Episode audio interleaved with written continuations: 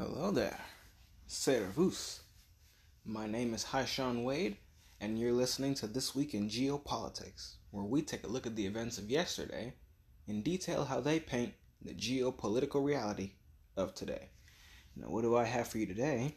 Well, today we're going to talk about uh, some new updates on the situation in Sudan, uh, a major missed opportunity between the US and China that I've come across, and the ever escalating war in Ethiopia. All that and more coming up.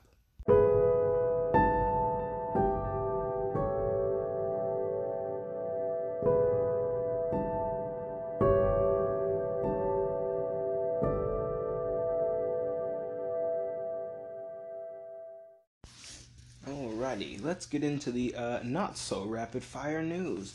So, Gambia and Chile are approaching some upcoming elections.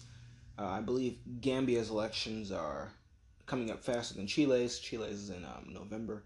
Well, it is November. I think Chile's is in December. All right, all right. Uh, Portugal also coming up on some elections after their president has, I believe, dissolved parliament and called for some snap elections.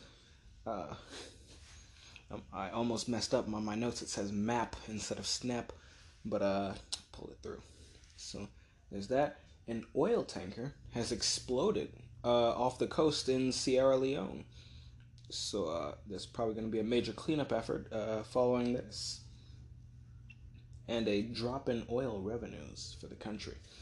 Protests around the world uh, for climate action uh, have well, they've they've been protesting around the world for climate action. Now, I talked last episode about sort of where I stand on the issue, mainly the whole making pledges to reach certain carbon emission goals by certain dates. I find it hollow. No one ever really bothers trying to live up to those.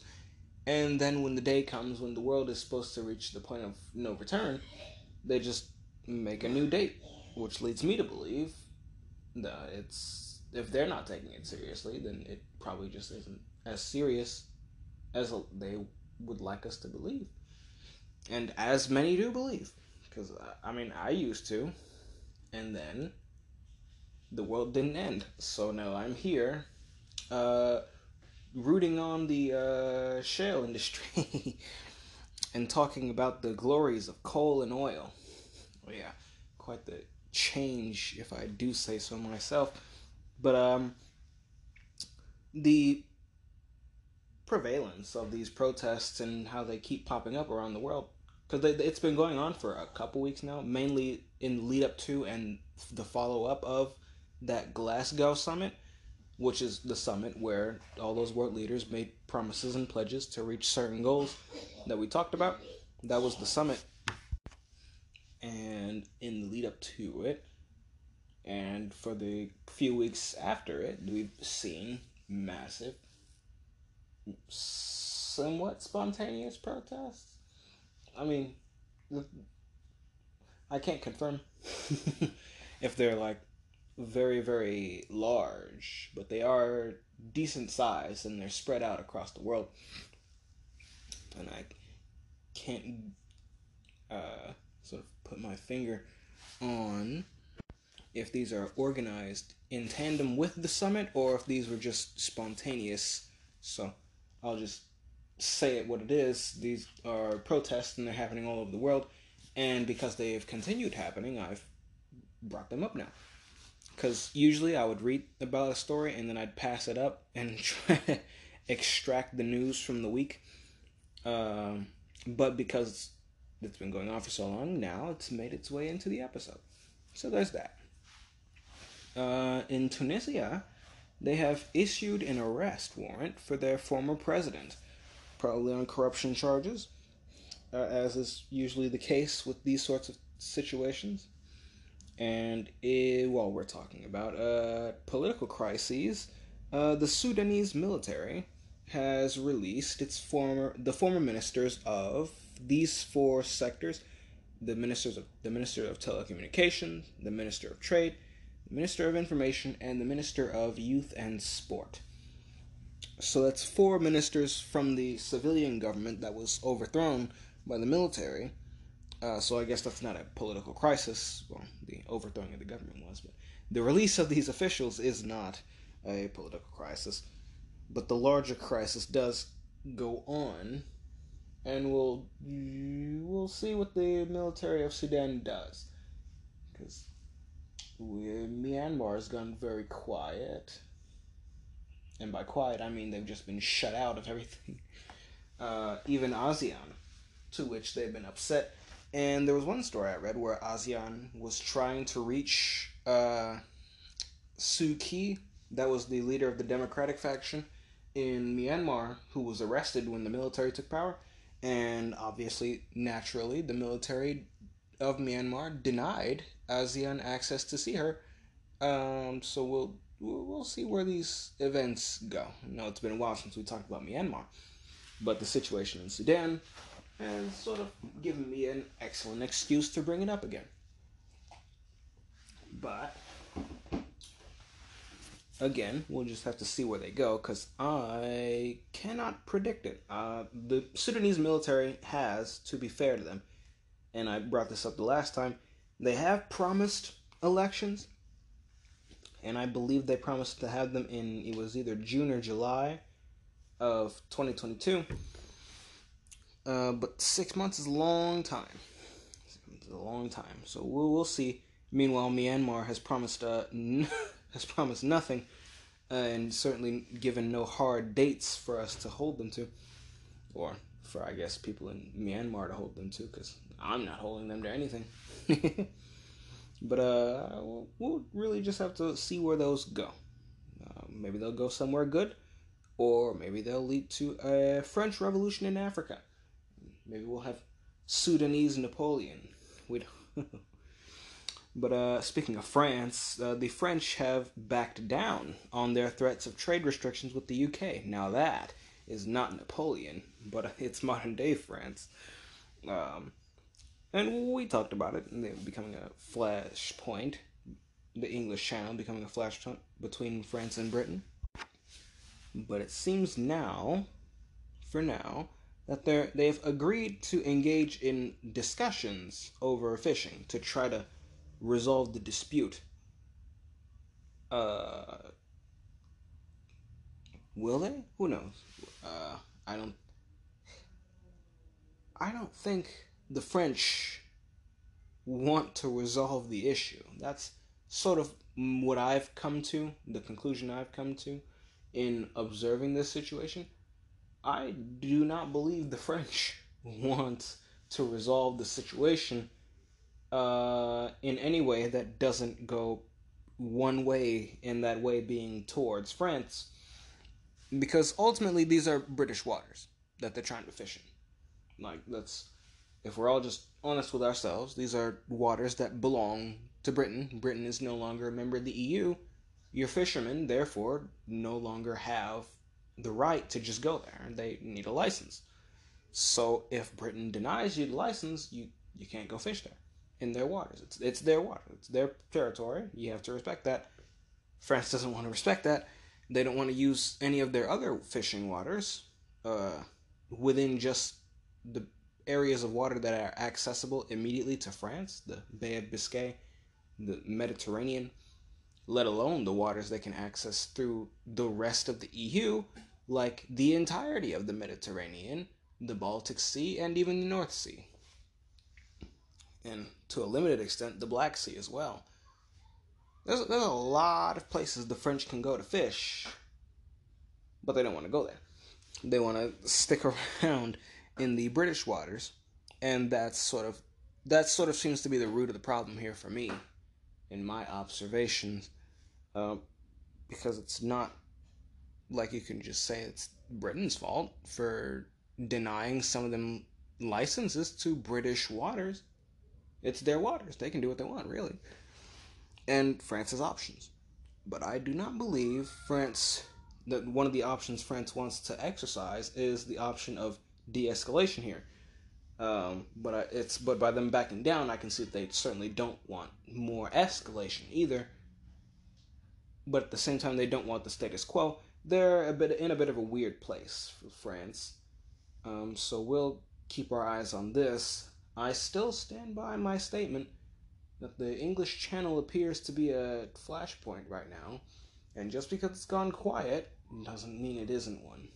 And we can, I guess, one of the better examples of that would be the Eastern Mediterranean. That's gone quiet, but that's still a flashpoint. Because the second the Turks pop back up, uh, they're either going to take it for themselves or they're going to get into a shooting match with the French, the Greeks, or perhaps even the Israelis over who exactly owns the Eastern Mediterranean. The Turks thinks that uh, the Turks own the Eastern Mediterranean. Uh, the French disagree. The Israelis and the Greeks want none of that, and Cyprus doesn't have a say in the matter. so, there's a flashpoint that's gotten quiet for now. Still a flashpoint. English Channel, is it going quiet for now? Well, that's it seems to be on their way to that. But the underlying issues haven't been resolved. The French fishermen don't want to go anywhere else.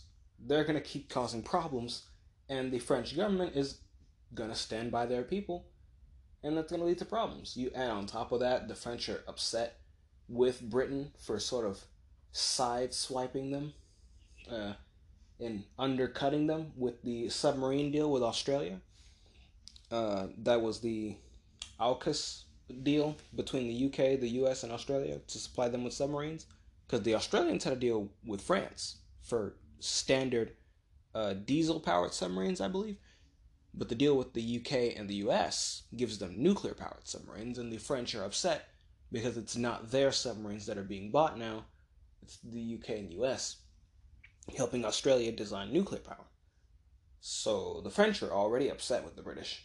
And you add this on top of that, and these the persistence of the fishermen to fish where they feel like fishing, and the persistence of the French government to back up their own people. I don't think the underlying tensions are going to be resolved because you would need the fishermen to stop, and the fishermen aren't going to stop because the French government wants uh, something that isn't conflict, but at the same time they're going to back up their people, meaning the people who have the power to stop this are the French fishermen.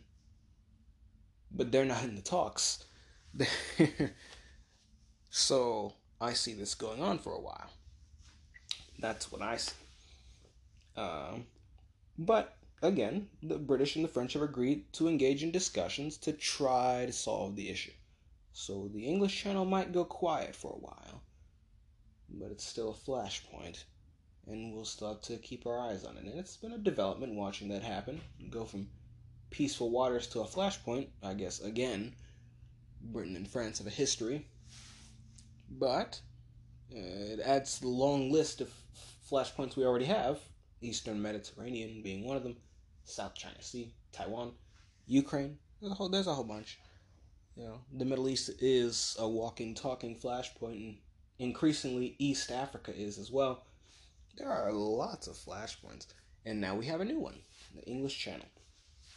But uh, while we're on the topic of flashpoints, there is no better place in the world to talk about flashpoints than the former Soviet sphere, particularly the former Soviet sphere in Europe, because we have now the Lithuanians building a border wall between them and Belarus a while back we talked about uh, Lithuania accusing Belarus of uh, espionage and covert uh, fifth generation warfare by trying to allow migrants from the Middle East to come through Belarus into Lithuania.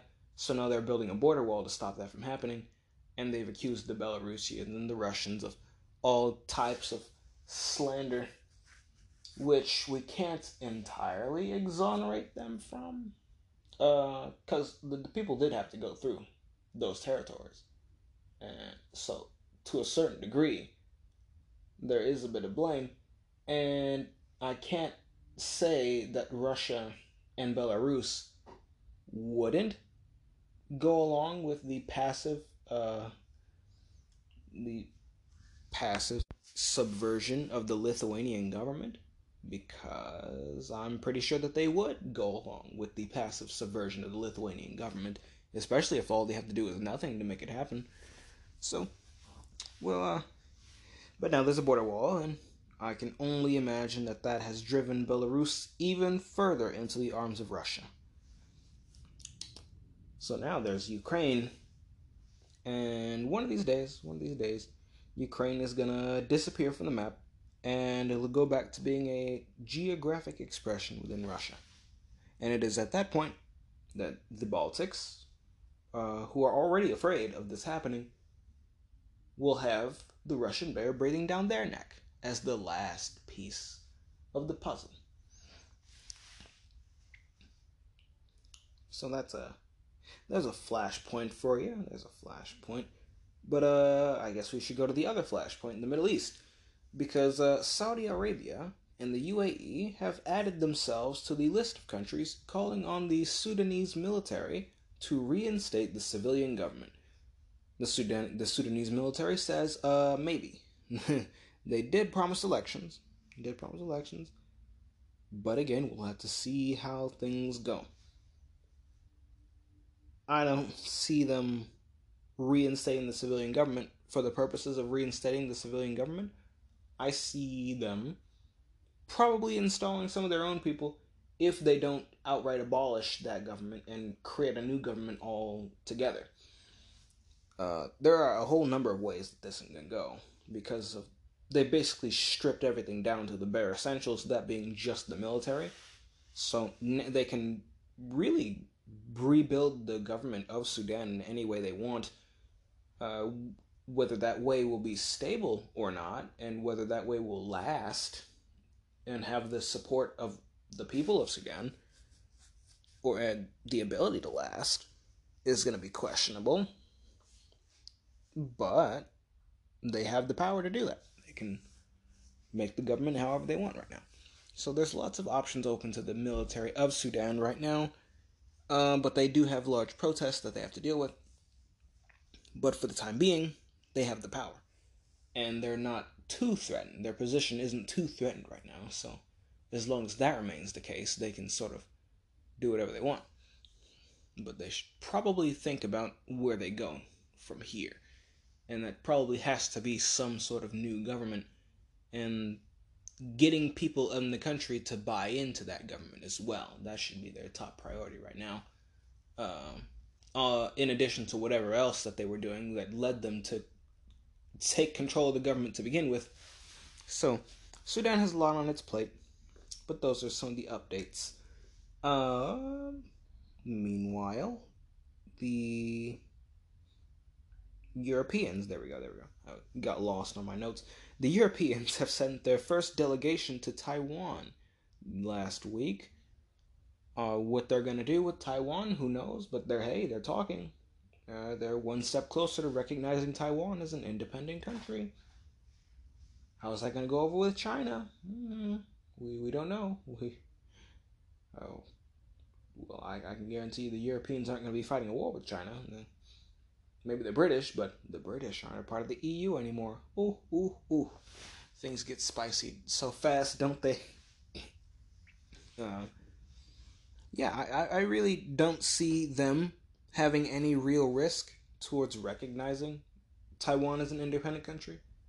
Because uh, they haven't put themselves in the same situation as the US and the UK have, where we have warships going through the South China Sea, and we've made all these grand absolutely reckless promises of defending this island while simultaneously refusing to recognize their government and simultaneously stating publicly that the relationship between the US and Taiwan has remained the same as it always was. And then we go about promising to protect them. It's a very strange situation that we have decided to put ourselves in and now the bluff is being called more and more, and eventually the Chinese are going to make their move to take the island in some way, shape, or form. And I don't think we're going to be ready for that. I really don't. And if we are, I think the Chinese are going to be able to brute force their way through it anyway. I see Taiwan as a losing battle. I'll just say that for the umpteenth time. I see Taiwan as a losing battle. But the Europeans have not put themselves in the losing battle. They're on the other island watching the losing battle. That's where they're going to be at. They have no real presence in the South China Sea other than a token one. I think the Germans sent a destroyer. Good for them. uh, maybe if they can send a destroyer, they can build an army. But um, I really don't see the EU having the same sorts of restrictions. Uh, once one country within the EU goes as far as to recognize Taiwan as an independent government, we'll have another example that we can test out our hypothesis of the unspoken, unofficial precedent rule, and we'll see how fast other countries in Europe recognize Taiwan as an independent country too. So, well, we can look out for that. But Europe has sent their delegation to Taiwan. Everybody's getting one step closer to recognizing the political reality that Taiwan is a separate country, uh, and that, well, that separate country is in very grave danger because the other country that is right next to them wants to uh, eat them. We want to eat them. They want to have themselves a nice Taiwan snack. You know, probably declare the unification of China once that happens. It'll be, I guess that'll be what 21st century equivalent to the unification of Germany. Uh, we'll, we'll see. We'll see. I, I, can I can definitely imagine the Chinese are going to go all out on the partying and the celebrations to really just rub it in that they won.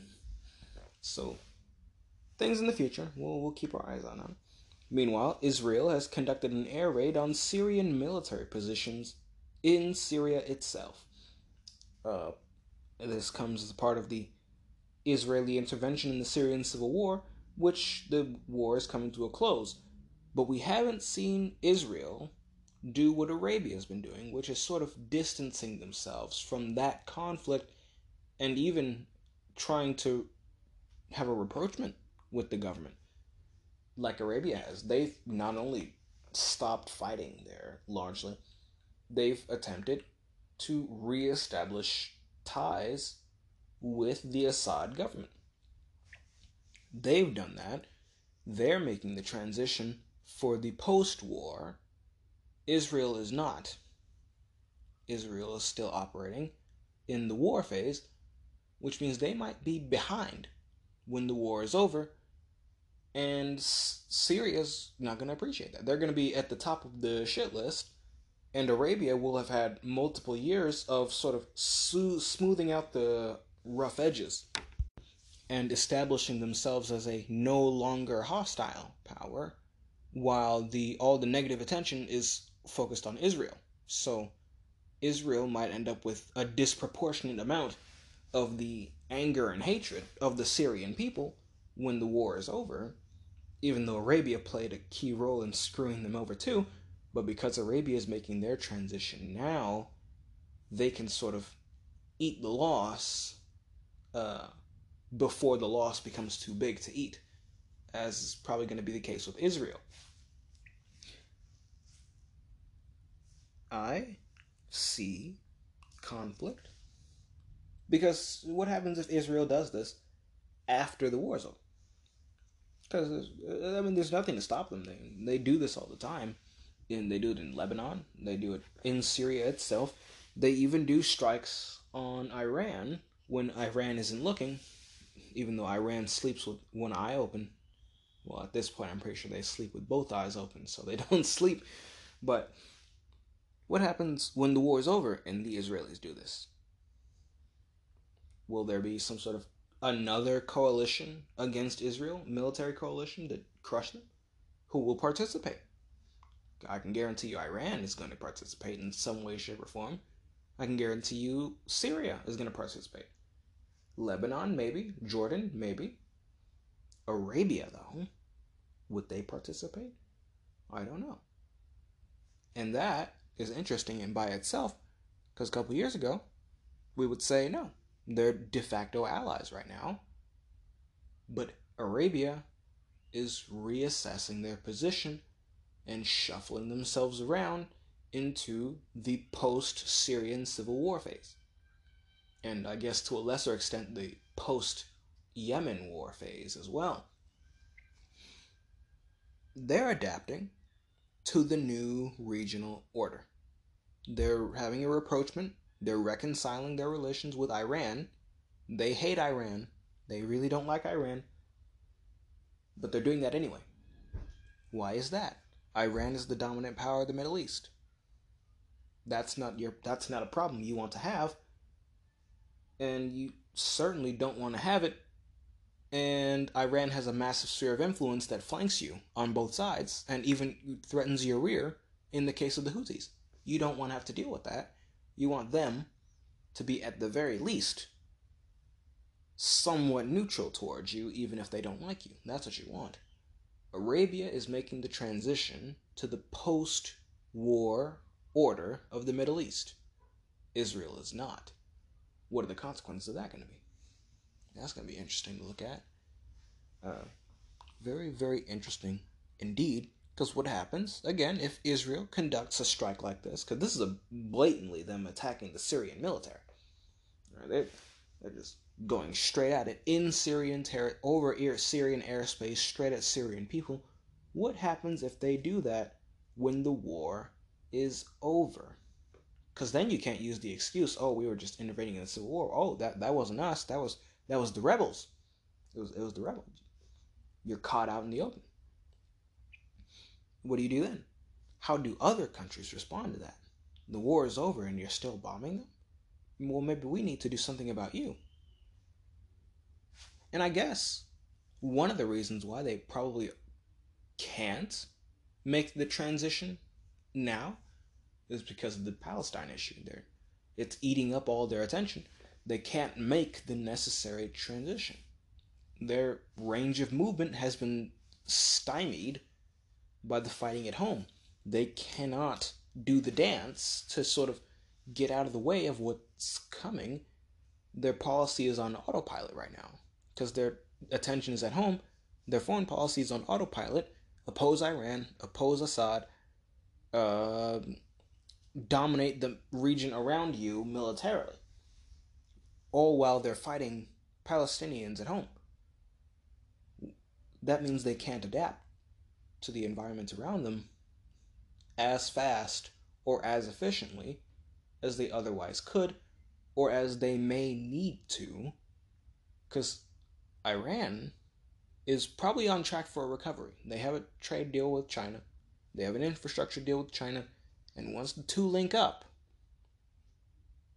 China's probably going to resurrect the Iranian oil industry just through their, their demand alone. And once Iran is connected, that opens the door for Iraq and Syria and Lebanon to become connected by those land corridors as well. The countries, those countries are already together in almost lockstep. So the door is going to be open starting with Iran, what happens when the economic situation changes and they can afford to fight Israel back? What happens then? I think Israel is going to sleepwalk into a problem that they're not prepared to deal with. Um, I don't think they can fight all their neighbors at once this time. I'm gonna be honest with you. I don't think they're gonna be able to fight all of their neighbors at once this time um, especially if they don't have Saudi Arabia there to back them up. Because if Egypt decides to side with this coalition, which they might not, they, they were the first to recognize Israel as a state, and they sort of have their own issues right now. But I don't think Israel's going to be able to handle those problems if Iran manages to rally its sphere of influence to go on a, a military campaign to fight Israel. I don't think Israel's going to be able to fight them all at once this time. Maybe they can, maybe they won't. But I think they're not prepared to deal with that right now. They've gotten used to fighting one on one against inferior enemies. A resurgent Iran is not going to be an inferior enemy especially if they're able to get their ballistic missiles within range of the Israeli heartland. Uh, and by that I mean get them close enough to where they can prop hit properly hit their targets you know, or get within a couple feet of them, that is going to be devastating. You're talking, we already talked about Iranian militias just rolling through Syrian lands with the permission of Syria in coordination with Syrian military and Russian military. That's one step down from just letting the Iranian military walk through your country. We might see a campaign like that, except instead of in Syria, it's against Iran. I mean Israel. We could see something like that, and it is kind of reminiscent of how things used to be back in way back in the day, where war was on the table as a means of resolving political disputes. And you would send your army, and you would rally the armies of your allies, and if you were an empire, you'd gather up the peoples from all the provinces you own, and you get this massive army that consisted maybe of 50 to 70% of your own troops, and then the rest were your imperial subjects. And then you just went on campaign, and you destroyed the enemy army, and then you ravaged his lands and that was the end of the political dispute because they couldn't fight you back anymore. They couldn't talk back because they were destroyed. Will we see that in Israel? Will that compel Israel to use their nukes? That's another question. But that's some pretty wild speculation on my part, but very interesting questions indeed. Well, interesting to me anyway. Russia and China now uh, to sort of round out the not so rapid fire news, they want UN sanctions on North Korea to be eased or lifted. So that's pretty interesting. They decided to do that now. Yeah, well, we'll see. I mean, I don't like sanctions anyway, so I'm okay with it. But I don't think they're gonna get it. I think the U.S. is gonna say no. Britain, by because the US says no, Britain's going to say no too. France, maybe they say yes. But you only need one veto in the UN Security Council for everything to basically go no. But that's what they want. And that is what I have for the not so rapid fire news. And we'll get into our other segments when we get to the meat in just a moment. And we are back to talk about the US and China and what I have spotted as a major missed opportunity. So, over the last couple weeks, we talked about the major energy crisis that happened in China and their massive imports of energy from Russia. We talked last week about how they were importing coal from Russia as well and really just leaning and depending entirely on Russia as a crutch to hold them up in the midst of this energy crisis. And I came across a story that said that Chinese coal imports were reportedly double what they were a year ago at this time, as the number of provinces with major power shortages also fell to just two. Now, they had like the vast majority of their provinces in ma- major energy shortages. Now that's come down to two. Uh, I'll add that this was uh, not power outages in general, just large scale ones. So across the country, there are still power outages and shortages, but it's the large scale ones that have disappeared from all but two of the provinces. But why do I believe this situation was a missed opportunity for America? to benefit from the crisis. Uh, as harsh as that may sound, but it's the honest way of putting it, why do I believe that? I was thinking about this the other day, and by thinking, I mean complaining to myself about how people on my end of the political spectrum seem to hate China more than they love and care for America. And then I looked at US China relations through that light of America first, not China last to see if there were possibilities for the two getting along. People talk about U.S. China need to find a way to coexist, and how how does the U.S. need to approach China, and do they how, how does the U.S. have to rethink its China policy? so, in light of America first, not China last, I tried to see if I could. Well, I tried. I tried my hand at it. See if I could find a way. Uh, how can I how could the two get along? Get along in a way that was mutually beneficial and didn't come with the danger of Chinese spies and IP theft. Which basically narrowed it down to just a trade. So we're going to look at the state of the countries in question. Uh, yeah, we're going to look at the state of the countries in question. China had a major energy shortfall. China is majorly dependent on coal based power.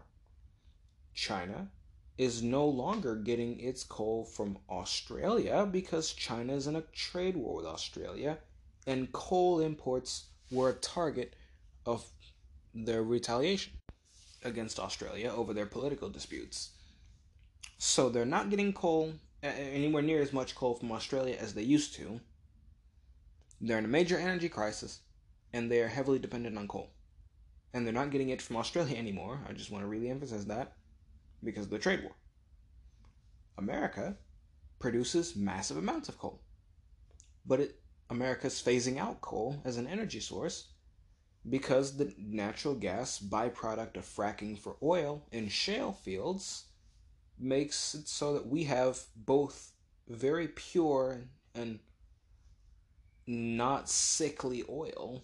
It's very very non-polluting, as non-polluting as oil can get.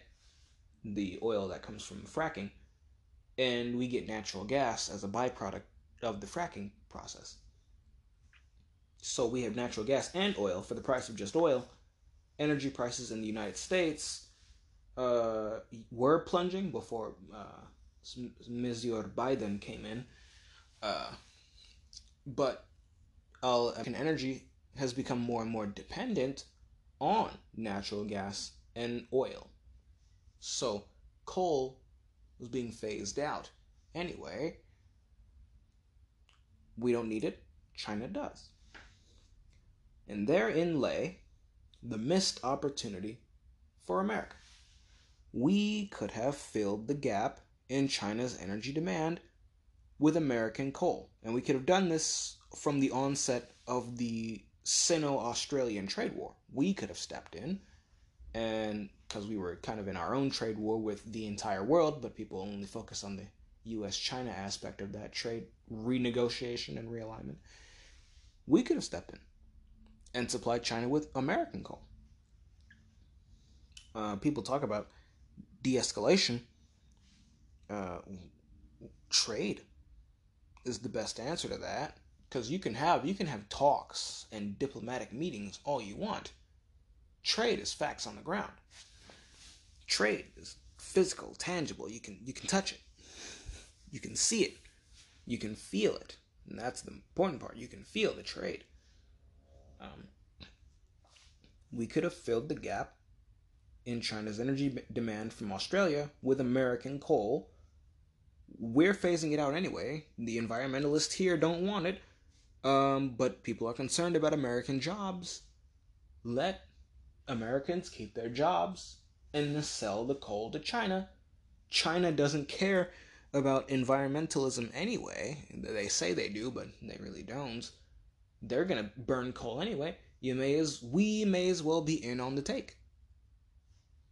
If I mean China's gonna if China's supposed to be the new superpower in a matter of years, we may as well be in on the take and in a way that doesn't sacrifice our sovereignty, because that's one of the major points of contention between US China relations. They have spies everywhere, every company is connected to the CCP. Trade selectively can get around that. This particularly energy trade when we're the ones supplying the energy. We don't have to worry about all that. So it was a major missed opportunity. We could have gained market access to China for our coal industry. And again, because we aren't using coal as much as we used to, and coal is still on the decline in America, China's influence in America would be mitigated through that avenue. We have, they have like hundreds of spies here, and that we could really do with rooting out. But from this particular angle, their influence in America would be mitigated uh, beyond beyond the coal industry. Uh, a major opportunity, and then when you talk about the massive energy crisis that they had, because we could have done this with the trade war between China and Australia. And then from there, once this crisis came around where China needs all this energy, we could have just ramped up exports because we already had the foot in the door.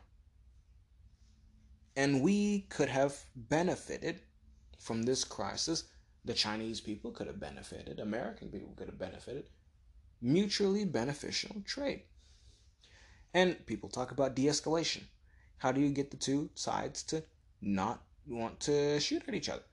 What better way to de escalate than to help them in their time, in their hour of need? Supplying them with energy when they were in desperate need of energy. What, what, what, you want to talk about a message? You want to talk about diplomacy? That's how you open doors. So, that's how you benefit people. And again, American industry benefits from that. It's mutually beneficial. That's why I see we have missed a major opportunity. Now, granted, Australia would have been the biggest loser in all this, and China still would have turned to Russia for energy, but they wouldn't have turned exclusively to Russia. Russia wouldn't have reaped all the rewards of this crisis that has just fallen at their doorstep, and they're just like, oh, I didn't know we were running a charity. Here, some energy from you, some energy for you, energy for you. Oh, wow, look at all this money. we could have been major winners as well. Again, Australia would have been a loser, but China would have got their energy. Russia would still be a winner, but we could have been a winner in this situation as well supplying them with energy when they were in an energy crisis. It would ease tensions between two great powers and create a healthy piece of our relationship, which is pretty unhealthy at the moment.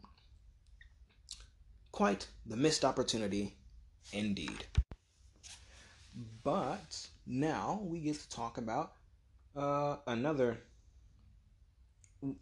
Eh, no, it's. Uh, I was gonna see if I could try to segue the whole missed opportunity thing into this one, but uh, I can't quite fit that in. So I'm just gonna just gonna lay it out, and we're gonna pretend that I didn't try to segue missed opportunity into this. Well, there's the Ethiopian war reaching new heights, uh, because Tigray's fighters, uh, they're militants, not they don't have fighter jets, I don't believe, but they're fighters appear to be at the gates of Addis Ababa, the capital of Ethiopia, while multiple anti government groups within the country are beginning to rally behind them uh, to also take up arms against the government. The TPLF, that's the Tigrayan People's Liberation Front, that's their military organization, the TPLF claims that they are around 200 or so miles from Addis Ababa. Now, while Ethiopia disputes this claim, um, considering that the US and Canada have begun evacuating their embassies, and Ethiopia has declared a state of emergency, calling on the residents of the capital city to take up arms and defend their homes, I'm I'm more leaning towards believing the claims Tigray has made over the claims of the Ethiopian government. Yet, seems a bit far for all these other countries to be going if the capital of Ethiopia, in fact, was not in danger. Um, so I'll believe the Tigrayans more on this one. Um, but while we're on the subject, I've I've got to give credit to the Duran. I was watching them, and they brought up the possibility that Egypt might be aiding Tigray's war effort. Now they couldn't confirm this, but I'm still a bit jealous that I didn't see such an obvious possibility right in front of me. I mean, I'm always talking about the potential for war and conflict between Egypt and Ethiopia, yet I didn't even think that Egypt might, uh, oh, I don't know, take advantage of their enemy being in a civil war and start aiding the rebel faction. Again, we can't confirm this. This isn't confirmed. But the fine fellows over at the Duran were able to see it, and I didn't. So shouts out to them. We can take that into the equation because, you know, speculation is always the fun part of geopolitics. So I can speculate away with that one. I can speculate for miles with that one. But um, back to Ethiopia.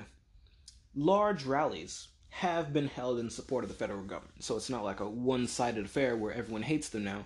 There are pretty large rallies in support. And strangely enough, some of the people there have begun berating America uh, now that they're losing. It's it's a bit strange until you see sort of sort of why that is. The current administration has accused the Ethiopian government, and this is the American administration accusing Ethiopian government of human rights violations, and has threatened to restrict trade ties between the U.S. and Ethiopia. That, on top of calls, not just from the US, but from the UN and other African nations as well, for de escalation and a ceasefire uh, and talks between the Ethiopian government and the Tigrayan government. So, naturally, things that you probably don't appreciate, other people trying to do.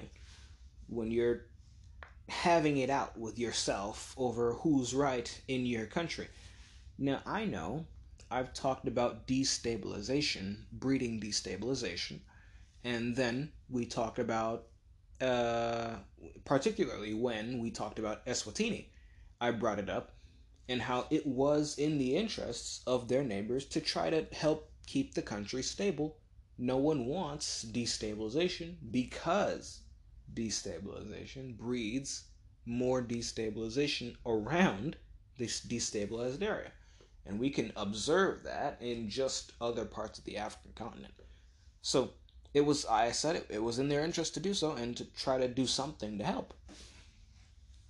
But, but, here I am presented with an opportunity to look at that same statement, but on the interests from the opposite point of view. The people of the country that others are offering help to. Because at these rallies in Ethiopia, they have voiced great discontent with the foreign influence in the conflict. First of all, many don't want a ceasefire with Tigray. They want what they want to do is to put the rebellion down and reassert their country's control over the region. That's what they want. They don't want to hear any of this nonsense about oh you need to do this oh you need to do that oh you have to you have you have to sit down and talk with them no we're we're shooting them right now this is the that is the absolute last thing these people want to do and for quite understandable reasons i don't imagine for a second the US federal government sitting down and having talks with the confederates for over how to resolve the war I don't see them doing that. I, I just really don't see that happening unless they were just forced to do that, in which case they wouldn't respect the peace. They would look for ways to undermine it at every op- opportunity they got. Um, as the Ethiopians would as well if they were forced to have some sort of peace with Tigray. They would try to undermine the peace as soon as they were able to because again, their interest is in keeping their country together, not oh you want peace, so we're gonna allow uh, secession in our country. No, no, no, no, no, no, no.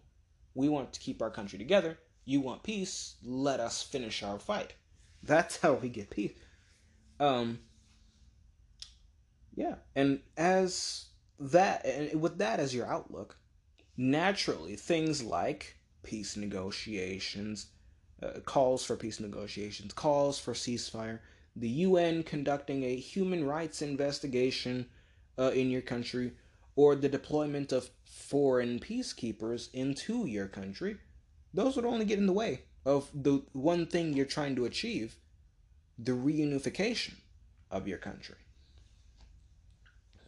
So, you can really see now why they're upset with countries, namely America, because you know it's the administration has made it their business to try to talk down to the Ethiopians and say you have to you have to come to terms with this. Um, but the Ethiopians don't want to for obvious reasons. They want their country back. they want their country back. Uh, but according to Reuters, one attendee even went as far as to say they, they being America, they want to destroy our country like they destroyed Afghanistan. They will never succeed. We are Ethiopians. Uh, that, while most are not saying that and going that far, the anti, the general anti-intervention sentiment is clearly present and is very visible and very, well, clear. The message is clear. They don't want foreign people, they certainly not foreign governments, interfering in their fight. They want to fight their civil war undisturbed, just like anybody else would want to fight their civil war undisturbed. I mean, I'm I'm pretty sure Assad can sympathize with that one, and even the Taliban to an extent.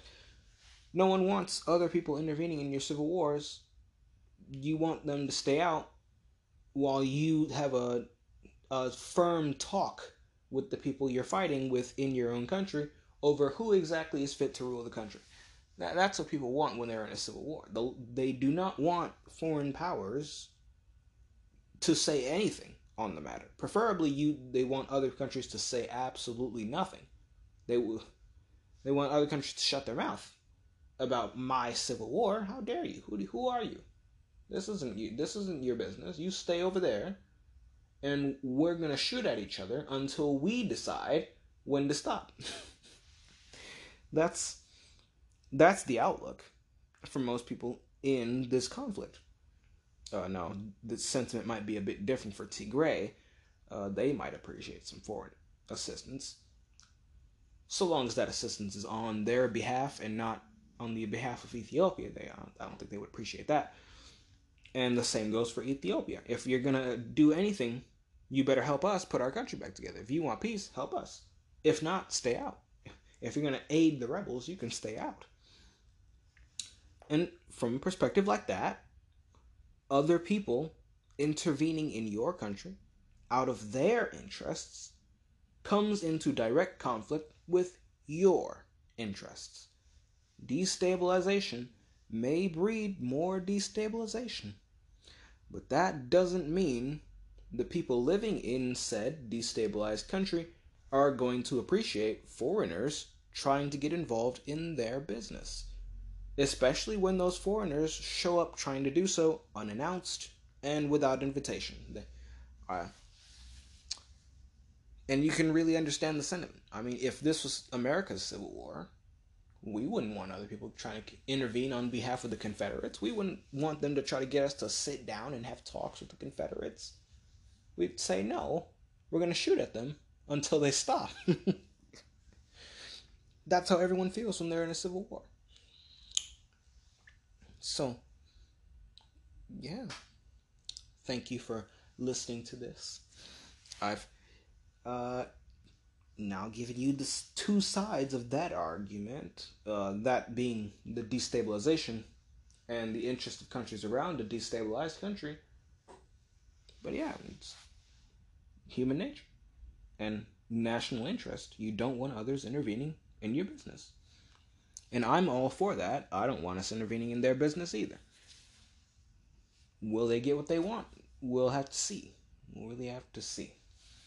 But best wishes to all the countries and peoples in conflict. But that is all I have for today. I hope you've enjoyed today's broadcast on my uh, geopolitical podcast. The world is changing, folks. And we are going to have fun watching it together. Now, I've been your host, Haishan Wade, and you've been listening to This Week in Geopolitics. So till we meet again next Monday, Servus.